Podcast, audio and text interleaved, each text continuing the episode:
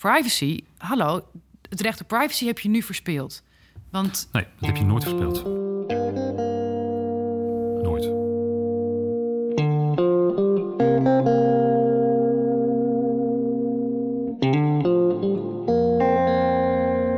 Hoe ver kun je gaan om een aanslag te voorkomen? En hoe ver mag ik gaan in het schenden van iemands privacy? Je wil niet in een land wonen waarin de controle op je bevolking dermate groot is dat je van iedereen weet waar ze op welk moment zijn. Het is mijn 4e dag bij de AIVD, de geheime dienst die bij hoge uitzondering de voordeur een klein beetje op een kier zet door mij mee te laten lopen in een case. Vandaag ga ik verder met het onderzoek wat dankzij OSINT een heel stuk verder is gekomen. Ik ben benieuwd naar de nieuwste ontwikkelingen en ook hoe nieuwe technieken mij verder kunnen helpen in deze zaak. Er was een vrij negatief beeld, het publiek. Ja. Hè? Dat er sleepwet en heel veel privacy geschonden wordt van heel veel onschuldige burgers. Dat we hele wijken zouden tappen. Dat het complexe materie is, maar we er niet zoveel over kwijt kunnen. Is het wel lastig om een echt scherpe beeldvorming te kunnen plaatsen. Mijn naam is Liesbeth Rasker. Welkom bij aflevering 4 van De Dienst.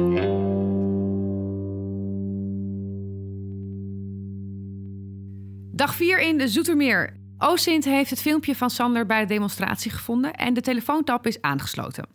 Voordat zo'n tap goedgekeurd wordt, is er een heel juridisch proces aan vooraf gegaan, want iemand wordt niet zomaar afgeluisterd.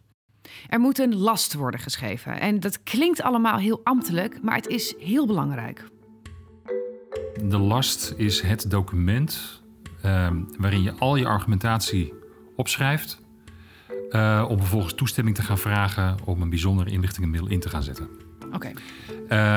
De last is eigenlijk een soort basisdocument wat jij schrijft als bewerker. Je hebt het er heel kort al even met Ton over gehad. Ton die zei ook van ja, ik wil gewoon dat er een aantal elementen in zitten die voor de DG, onze diensthoofd, voor de minister en voor de tip belangrijk zijn om te zeggen van nou, op basis daarvan gaan we akkoord met de inzetten van dat bijzondere inlichtingenmiddel. Er zitten een aantal elementen daaraan vast. Die moeten erin terugkomen. Sowieso een beschrijving eigenlijk van de casus. En de 3 hoofdonderdelen vervolgens zijn de noodzaak van de inzet. Ja. De proportionaliteit. Dus in hoeverre weegt de inzet van dit middel op tegen de schending van de privacy van iemand? Is dit middel proportioneel? Dan heb je nog de subsidiariteit. Kan ik eigenlijk met een lichter middel aan dezelfde inlichtingen komen? En de gerichtheid. Dus zet ik een middel in op iemand, maar gaat de privacy van andere mensen ook geschonden worden? Dus als je de huistelefoon gaat tappen, dat je zo'n heel gezin eigenlijk meekrijgt. Dus dan is het minder gericht dan gewoon de telefoon die iemand bij zich draagt. Ja. Dus het is niet alleen maar lekker puzzelen, lekker allemaal dingen erbij slepen, middelen inzetten. Het is dus ook continu blijven verantwoorden datgene wat jij aan het doen bent. En met die verantwoording zat het wel goed, door het filmpje dat het OSINT-team heeft gevonden, waarin we Sander horen zeggen dat hij de oorlog terug naar Nederland wil brengen. Kortom, we zijn gaan tappen en daar is flink wat informatie uitgekomen. Ja, daarvan vonden wij eigenlijk ook binnen het team dat we zeiden van oké, hij spreekt hier zo'n bedreiging uit. Ja. Hij laat hier zo duidelijk blijken. Hij laat eigenlijk het achterste van zijn tong zien zonder dat hij doorheeft dat het gefilmd wordt. Als we het hebben over intentie, dan zit daar toch een hoop in. Inderdaad. Ja. En er komt informatie uit. Ja. Ik heb hier een aantal dingen op een rijtje gekregen van het team. Uit de tab blijkt dat Sander contact heeft met Mehmet Uzgun, de radicale prediker. Dat wisten we natuurlijk al uit de verkeersgegevens, maar goed, er komt dus ook inhoud over. En uit die inhoud kunnen we vaststellen dat hij niet slechts orthodox is. Hij heeft gesprekken met Uzgun en die gaan echt veel verder dan dat. Hij is behoorlijk ver in zijn radicalisering. En hij heeft ook aangegeven in die gesprekken dat hij bereid is om geweld te gebruiken. Nader gegevens ontbreken. We weten niet wat voor geweld, maar hij is overduidelijk bereid om geweld te gaan gebruiken. Hij heeft zichzelf ook een andere naam aangemeten. Dat lijkt hij wel een beetje als een soort schuilnaam te gebruiken. Saif al-Din. En Wat helemaal interessant is, en ik denk dat we daarmee echt, echt wel zeker weten dat dit foute boel is. Hij onderhoudt contact met een leider van ISIS die een trainingskamp leidt in Libië. Derna, om precies te zijn. Deze leider van ISIS, die heet Anas al-Maghribi. Die heeft al langer de warme belangstelling van collega's uit een ander team binnen de dienst. Welk team? Dat is een ander CT-team, okay. Die wat internationaler kijkt. De telefoon van deze meneer Anas is gehackt. En wat wij kunnen doen is dus vragen uitzetten bij dat collega-team hier binnen de dienst. Ja. Of zij iets meer aan ons kunnen vertellen over die Anas. Maar ook als zijn middelen gehackt zijn, of via die middelen ook communicatie met Sander naar voren komt. Dit is best een hoop wat dan in één keer bij elkaar komt. Ja. Wat nog dan, dus als dat kleine puntje van de ijsberg begint nu toch wel heel snel heel groot te worden. Ja, wat vind je ervan? Ja, dat vind ik best wel eng. Ja, wat vind je er eng aan? Dat er iemand rondloopt die dus in een vergevorderd stadium van radicalisering is. Mm-hmm. Contacten heeft met een leider van ISIS. Ja. Kennis heeft van chemische stoffen door zijn college. En de intentie heeft uitgesproken om daar iets mee te doen. Ja. Dan heb je toch eigenlijk alle dingen bij elkaar. Dat er nu toch echt wel iemand rondloopt. Ja. Met erg kwaaie bedoelingen. Ja. Dus nog meer informatie.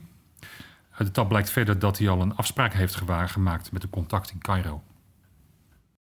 Hij zal worden opgehaald op het Gateway Bus Station in het centrum van de stad. En dit contact heeft een Libisch telefoonnummer. Oké. Dus dat sluit een beetje aan bij die leider in Libië.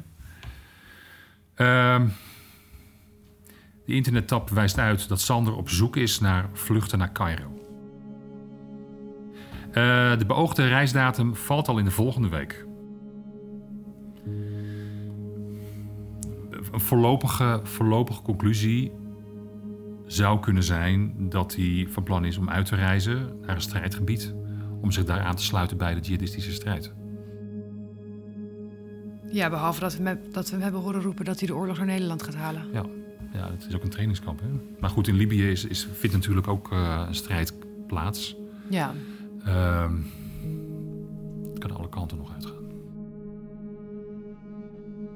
En dan ontvouwt zich opeens een web om Sander heen waarin alles samenkomt en de zaak in een stroomversnelling belandt. Als je zoveel weet en ook weet dat diegene de potentie heeft om echt kwaad aan te richten, dan moet je zo iemand toch zo snel mogelijk van straat halen. Het probleem is alleen dat we ook via de marechaussee informatie hebben gekregen dat Sander al weg is. Dus hij gaat niet volgende week? Nee, hij heeft het land al verlaten. Via de tap kwam er naar voren dat hij volgende week zou gaan. Dat hij op zoek was naar een mogelijkheid om naar Cairo te reizen. Maar hij blijkt dus al weg te zijn. Naar Cairo? Naar Cairo. Oké. Ja. En hij heeft zijn telefoon achtergelaten. Waardoor wij hem niet meer kunnen horen? Ja, we zijn natuurlijk het zicht kwijt. Maar we dachten natuurlijk ook van hij zit nog steeds hier in Nederland. Ja. Maar we zijn het zicht kwijt. Ja. Kortom, Sander is kwijt.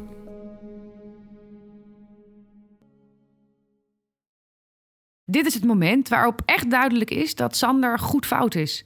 Alleen, er is geen controle meer over hem. We weten niet precies waar hij is en wat hij gaat doen. Voor ons is het natuurlijk de minst gevaarlijke optie als hij in Libië gaat vechten. Maar hij heeft al geroepen dat hij de oorlog naar Nederland wil halen. En dat is het gevaar van mensen die uitreizen. Dat ze ook weer terug kunnen komen met alle ervaring die ze hebben opgedaan. De vraag is, wat nu? Kunnen buitenlandse overheden ons helpen? Is er bijvoorbeeld contact met de Egyptische geheime dienst?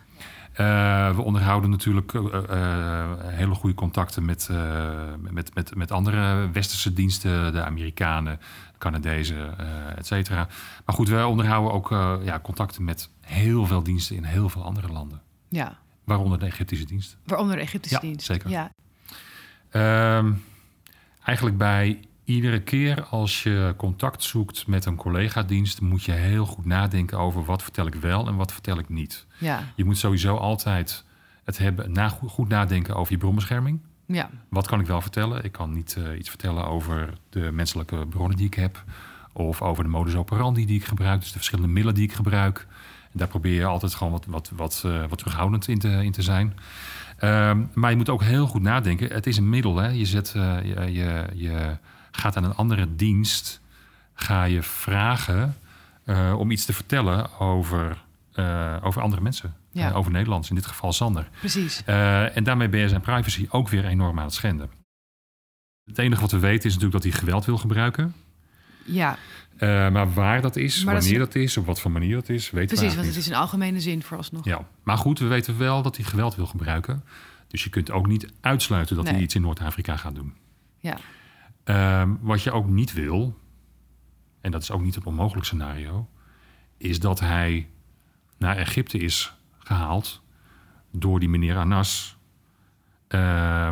om ergens in Noord-Afrika een aanslag te plegen. Dat weet je ook niet, om iets in Cairo te gaan doen.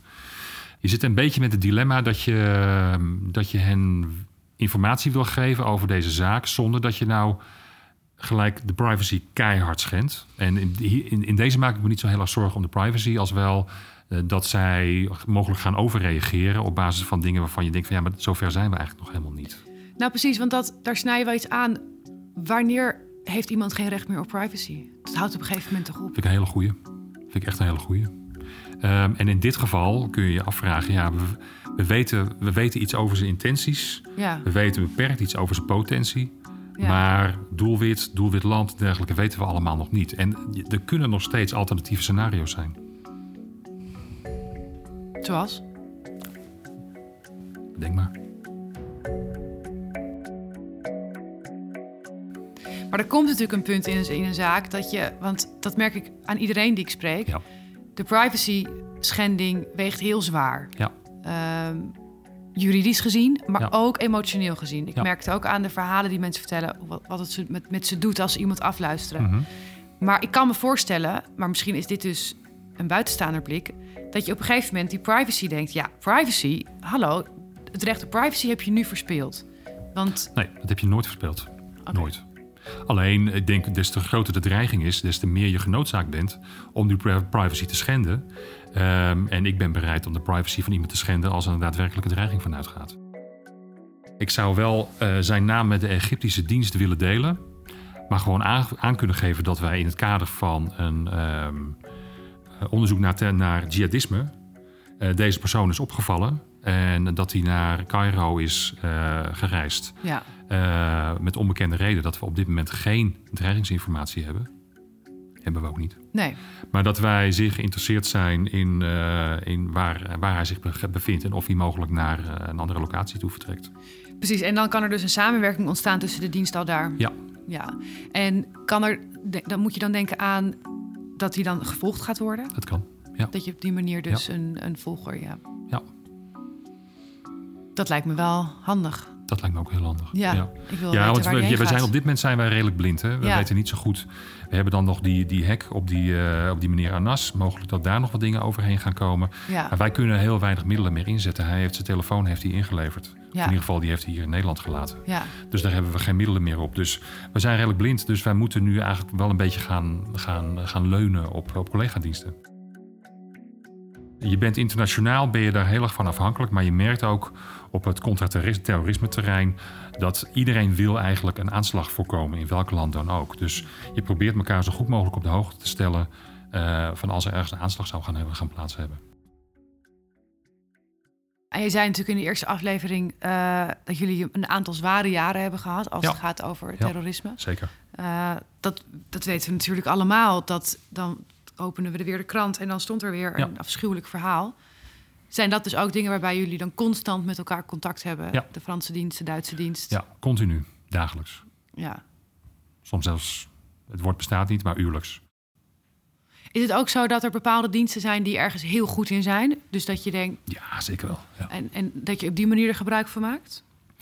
Ja, kijk, je weet gewoon van de ene dienst die zijn beter in dat middel en de andere dienst zijn beter in dat middel. Waar is Nederland bijvoorbeeld goed in? Alles. Nee, ik denk dat wij heel hoog staan aangeschreven in Europa.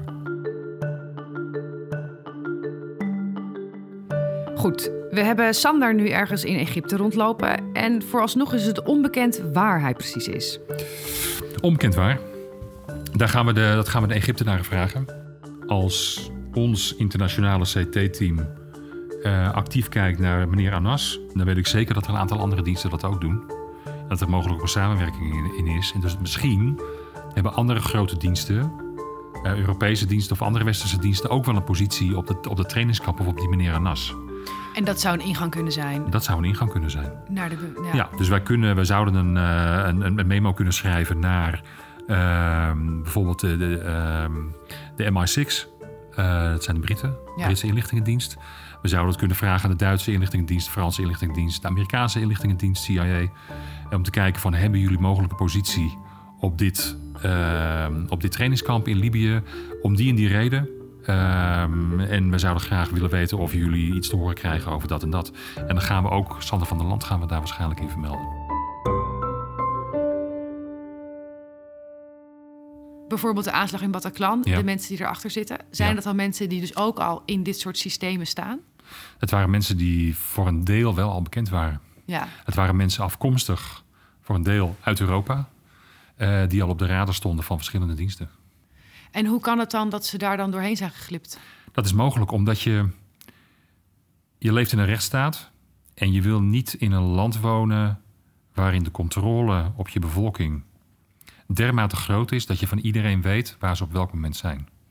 En je woont in een land en je woont op een continent in de Europese Unie... waar open grenzen zijn. Wat we ook belangrijk vinden, dat die grenzen open blijven. Mm. En dat betekent dus ook dat je bepaalde risico's neemt. Hoe werkt het als je moet samenwerken met een dienst in een land... die een heel andere kijk heeft op die mensenrechten? Dat is best een lastige. En daarvoor ben je ook continu gezamenlijk aan het kijken... van wat ga ik wel delen en wat ga ik niet delen. En op het moment dat je redelijk scherp voor jezelf hebt... een aantal elementen waarvan je denkt van... ook hier kan ik de zaak mee verder helpen... dan alsnog ga je toestemming vragen... om deze persoonsgegevens te mogen delen met een dergelijke dienst.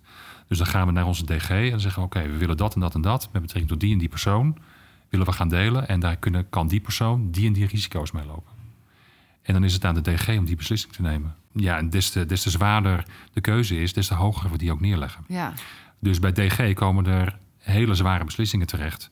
En het is nooit tussen goed en fout. Het is altijd tussen bijna fout en fout. Ik ben blij dat ik de DG nu ben. Nee, ik ook. Nee, het is een zware verantwoordelijkheid. Jeetje, ja. Nou ja. Want Sander is en blijft natuurlijk gewoon een Nederlands staatsburger. Ja. Die ook de bescherming van de AIVD in die zin geniet. Maar staatsburger of niet, zolang we niet weten waar Sander is... blijft de dreiging bestaan. Alleen, hoe ga je zo iemand vinden? Dat zou kunnen via kabelinterceptie. Okay. Maar dan moet je een heel duidelijke richting hebben waar je zou moeten gaan zoeken. Dan moet je een heel duidelijk profiel hebben. Dat is een relatief nieuw middel. Gebruiken we dat weinig. Maar misschien is het goed als je zo eventjes met een expert op dat terrein gaat praten. Je hoort het al aan Bart, kabelinterceptie is een gevoelig en ingewikkeld middel. Het is ook een heel zwaar middel dat in 2018 veel stof deed opwaaien onder de term sleepnet. De AIVD mag het alleen bij hoge uitzondering inzetten en dat doen ze dus ook niet zo heel erg vaak. Ik ga praten met Mark, hij is teamhoofd kabelinterceptie. Om maar bij het begin te beginnen, wat doet Mark precies? We zijn verantwoordelijk voor het eigenlijk organiseren van... de mogelijkheid om kabelinterceptie te kunnen inzetten als middel. Dus dat betekent het bouwen van de techniek, het contact leggen met plekken waar we het willen doen, het zorgen dat de data goed binnenkomt, het zorgen dat het goed kan worden opgeslagen en uiteindelijk hopen we daarmee een goede bijdrage te leveren aan het inlichtingenproces. Nederland is nogal een belangrijk land op internetvlak. We hebben een hele uitgebreide infrastructuur in Nederland. Met heel veel plekken, datacenters, heel veel kabels, zeekabels, landkabels. En het is niet eenvoudig sowieso. Het is niet zo dat je met een USB-stick naar een gebouw loopt... en dat je daar dan zegt, doe mij maar internetverkeer. Het zijn gigantische volumes, gigantisch veel plekken. Dus überhaupt om te bepalen waar je moet starten en waar je zou willen zitten, is al een hele wetenschap op zichzelf. Oké, als ik het goed begrijp, zit het als volgt. Al ons telefoon- en internetverkeer loopt via miljoenen kabels en Nederland is hier een belangrijk knooppunt in. Bij kabelinterceptie ga je op een bepaald punt in zo'n kabel een tap zetten, zodat je een stukje van de data die er doorheen loopt kunt onderscheppen. Maar daarbij haal je dus ook veel meer data binnen dan je strikt noodzakelijk nodig hebt. En om die reden is het een heel zwaar middel dat maar zelden wordt ingezet. Maar voordat we daar verder op ingaan, waarom is Nederland eigenlijk zo'n belangrijk knooppunt geworden? Nederland heeft is niet overigens geen monopolist of zo. Er zijn natuurlijk heel veel van dit soort knooppunten in de wereld.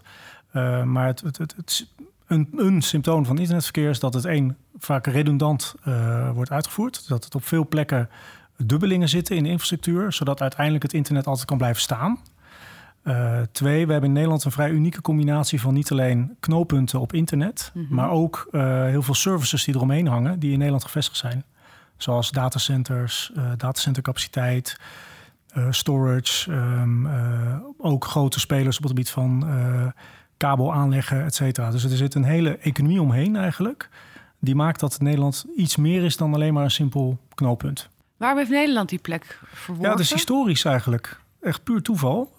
Vanaf 92, in 1992 had het Nikhef. Dat is het Groot Natuurfysisch Instituut in Amsterdam. Had als een van de eerste, samen met 6 andere wetenschappelijke instituten, hadden zij een soort van internetverbinding. Ja. Om eigenlijk wetenschappelijke data met elkaar over de oceaan te kunnen delen. En daarmee heeft Nederland al van nature vanaf het begin een eerste positie gehad. Ja. En dat is eigenlijk daarna alleen maar uitgebouwd. Ook in combinatie met goede universitaire scholing. Een hele economie die eromheen is gaan draaien, et cetera. Oké, dus Nederland heeft heel veel van die kabels lopen en is een belangrijke internationale speler. Het is en blijft een tamelijk abstract onderwerp en ik vind het best complex om te begrijpen. Het complexiteit zit hem ook in de techniek. Wat heel veel mensen niet beseffen is dat over een glasvezel gaat licht. He, dus eigenlijk data wat transporteert is niets anders dan licht. Wat met een laser die met hele hoge snelheid, een hele hoge frequentie eigenlijk piepjes of lichtpiepjes afvuurt. En dat moet omgezet worden naar data. Ja. Dus uiteindelijk, als je interceptie zou plegen, zou je licht kopiëren of licht aftappen. Maar met licht kun je nog niks. Nee. Dus om van licht data te maken, daar is allerlei complexe apparatuur voor nodig. Die vooral ook in de telecomsector wordt gebruikt. En door internetaanbieders. En dat al die bewerkingen door die apparatuur leidt uiteindelijk tot een e-mail of een browsing of dat soort data.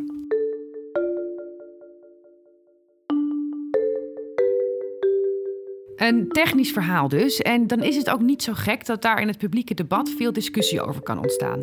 Zoals in 2017 rondom het referendum over de Wet op de Inlichtingen en Veiligheidsdiensten. In de volksmond al snel de sleepwet genoemd. Hoe keek Mark daarnaar? En de discussie heeft best wel wat met me gedaan. Ten meer omdat het beeld wat in het publiek leefde niet helemaal strookt met het beeld wat wij hebben van het middel. Er was een vrij negatief beeld in het publiek. Ja. Hè? Dat er een sleepwet en heel veel privacy geschonden wordt van heel veel onschuldige burgers. Dat we hele wijken zouden tappen. De praktijk is dat het aard van het middel niet dusdanig dat per se zo zou gaan gebeuren. Ten eerste, ten aanzien van het middel is dat veel meer gericht op buitenlands verkeer. Verkeer van buitenland naar buitenland of eventueel buitenland naar binnenland. Maar binnenland-binnenland zit meestal niet op kabelinterceptie op die plekken waar wij interesse in hebben. En de prioriteiten van de dienst worden echt bepaald door de regering. En die zijn leidend eigenlijk in de keuze voor waar we gaan zitten. Ja. Dus als wij als AIVD, dat staat ook in de jaarverslagen, wij doen onder andere onderzoek naar Rusland. Nou, dan zullen we op zoek gaan naar plekken waar bijvoorbeeld verkeer van en naar Rusland of uit Rusland voorbij zou kunnen komen. Ja. Wat voor de diensten ook niet altijd even makkelijk was, is dat het voor de tegenstanders heel makkelijk was om hun tegengeluid te mobiliseren. Oh. En voor de diensten, die zijn natuurlijk gewoon gebonden aan de wet. En we kunnen moeilijk de wet gaan verdedigen. En dat was altijd wel een lastige. En pas En wat je ook zag is, omdat het complexe materie is, maar we er niet zoveel over kwijt kunnen, is het wel lastig voor met name journalisten om een hele goede beeldvorming, om een echt scherpe beeldvorming te kunnen plaatsen. En dat is aan het einde wel gebeurd. Was het veel genuanceerder. Aan het einde richting het referendum. Maar uiteindelijk, dat referendum was toch net aan negatief. Ja. En toen kwam bovenop de wet, die op zichzelf ook best wel ingewikkeld is. De wet is niet altijd even duidelijk. Kwam ook nog extra, zeg maar, ja, hoe noem je dat zeggen? Niet waarborgen, maar extra verplichtingen aan de diensten waar we aan moeten houden in het kader van kabelinterceptie. Maar laten we dit even praktisch maken. Stel, er komt een verzoek tot interceptie bij de afdeling van Mark binnen. Wat gebeurt er dan? En wat is het verschil tussen een gewone tap en kabelinterceptie? Op het moment dat we iemand een target zouden hebben onderkend en we zijn geïnteresseerd in hem of haar, dan kunnen we gewoon eigenlijk direct een gerichte tap inzetten. Zoals in het geval van mijn case. Zoals in het geval van jouw case, ja. Ja. Dus dan heb je gewoon in principe heb je dan opbrengst van één iemand. Ja. Over één iemand. En doe je verder geen inbreuk op privacy van anderen. Kabelinterceptie zit helemaal aan de andere kant van het spectrum. Het is natuurlijk een bulkmiddel waarin veel data wordt verzameld in één keer. Maar waarin je niet die gerichtheid hebt van één persoon. Ah, oké. En communicatie wordt op een bepaalde manier afgehandeld. Dus als jij een pakketje moet versturen van Nederland naar Amerika, dan is het vaak uiteindelijk een ondergrondse zeekabel waarover dat pakketje moet gaan verlopen. Nou, die ondergrondse zeekabel die is niet in beheer van Ziggo. Ziggo is maar een relatief kleine speler. Heeft geen zeekabels in haar eigen bezit. Moet hij inhuren of moet hij service inhuren bij een andere speler. En die doen echt die hoogover strategische communicatie. Wat is het nut van kabelinterceptie? Nou, het nut is dat we een extra middel hebben waarmee we in theorie, nogmaals wat ik net zei, vooral de ongekende dreiging, maar ook gekende dreigingen kunnen vinden. Als alle andere middelen eigenlijk niet toereikend zijn. Dus het is een zwaar middel? Het is een zwaar middel, absoluut, dat wel. Want als die interceptie, als die gebeurt, dan komt er een hele hoop data binnen, ja, waarvan ook een heel groot deel niet belangrijk is, niet bruikbaar is. Ja, dat klopt. Dus naast het regime om toestemming te verkrijgen hebben we ook nog een relevantieregime. En we hebben ook nog een vernietigingsregime. Dus data die niet gebruikt wordt, die wordt sowieso verwijderd na een jaar. Data die niet relevant wordt verklaard, wordt ook verwijderd. Dus zo zijn er los van de toestemming nog allerlei andere waarborgen om te zorgen dat die datastroom beheersbaar is en dat alleen maar de juiste data overblijft. Die datastroom waar Mark het over heeft, is niet een duidelijk overzicht waar je simpelweg uit kunt halen wat je nodig hebt.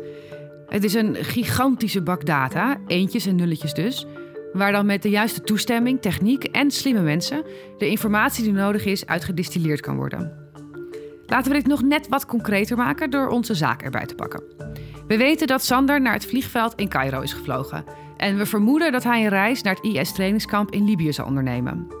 Zijn eigen telefoon liet hij achter in Nederland, maar het is natuurlijk best aannemelijk dat hij daar een nieuwe lokale telefoon heeft gekregen. Op welke manier kan kabelinterceptie ons dan helpen hem te vinden? Wat we zouden kunnen doen is kijken, want je zei al dat die route was vrij uniek, toch?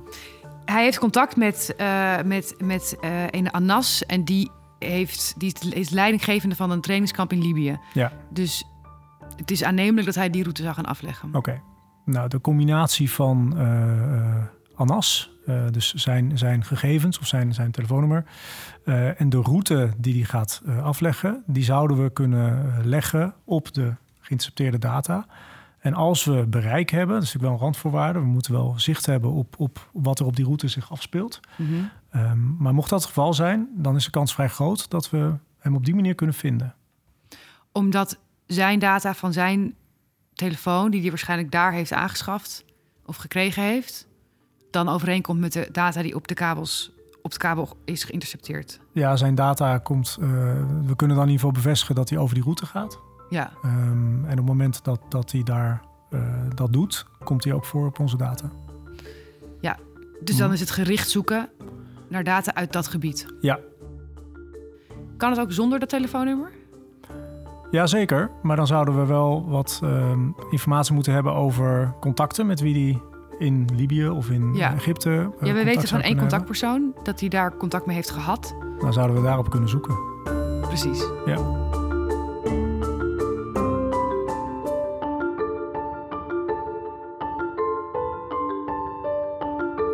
Nou, Liesbeth. Ja.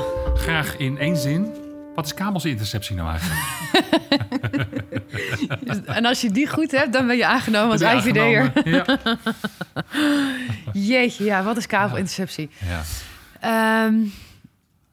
Ik vond dat wel een van de ingewikkeldste verhalen om te begrijpen. Ja, is het ook, hè? Ja. Terwijl, met de audio heb je toch al snel een idee van... oh ja, zo zit dat. Ja. Maar met dit, het is zo technisch en zo complex en zo groot... Ja. Dat ik ook nu met terugwerkende kracht nog beter begrijp... waarom die discussie zo hoog is opgeleid in het land. Ja, waarom? Omdat er veel onwetendheid over is? Of? Omdat het zo ondergrondelijk is. Ja. Dus het is zo moeilijk om het te verkleinen tot een simpele stelling... waar je voor of tegen kunt zijn. Ja, dat ben ik met je. Aan allebei de kanten zitten zoveel haken en ogen. Ja. Maar wat me in ieder geval wel duidelijk is... is dat het een heel ingrijpend middel is. Met een hele grote slagkracht. Ja. Maar dat het nog niet zo eenvoudig is om hem in te zetten. Nee, zeker niet. Nee. En los van het technische gedeelte... is dan natuurlijk ook nog een juridische gedeelte... of het überhaupt mag. En wat zou jij het in dit geval wel of niet inzetten? Nou, ergens klinkt het natuurlijk heel aantrekkelijk. We weten niet waar Sander is... Mm-hmm. We hebben een vermoeden waar die heen gaat. En wat Mark uitlegde is dat er dan dus inderdaad wel... dat kabelinterceptie handig kan zijn om iemands locatie te vinden. Ja. Tegelijkertijd haal je ook de data van een hele hoop andere mensen binnen. En is het nog maar de vraag of je hem daadwerkelijk vindt in al die data.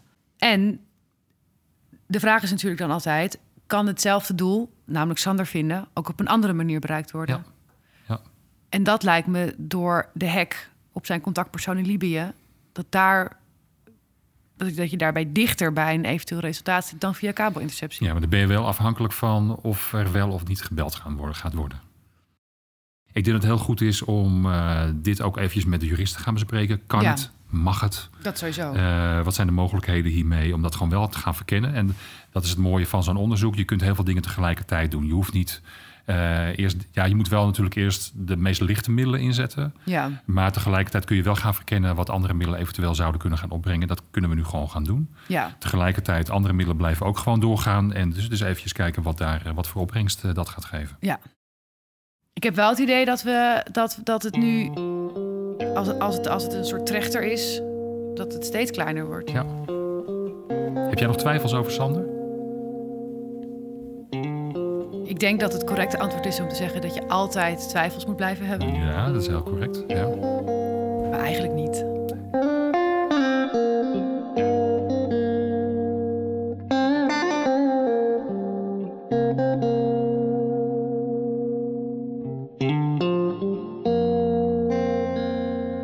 Er is veel gebeurd deze dag. En toch zijn er ook nog een hele hoop vragen onbeantwoord. Wat is Sander van plan? Blijft hij in Egypte? Gaat hij inderdaad naar dat trainingskamp? Er zitten meerdere teams op deze zaak, van OSINT tot het internationale CT-team. En we gaan onderzoeken of kabelinterceptie nodig is en of het mag natuurlijk. Of we hiermee eindelijk weer zicht op Sander gaan krijgen, hoor je in de volgende aflevering.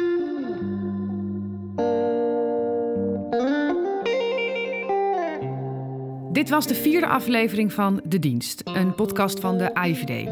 Abonneer je nu, zodat je niets van het onderzoek hoeft te missen. En laat ons vooral weten wat je van deze serie vindt via een recensie in je favoriete podcast-app.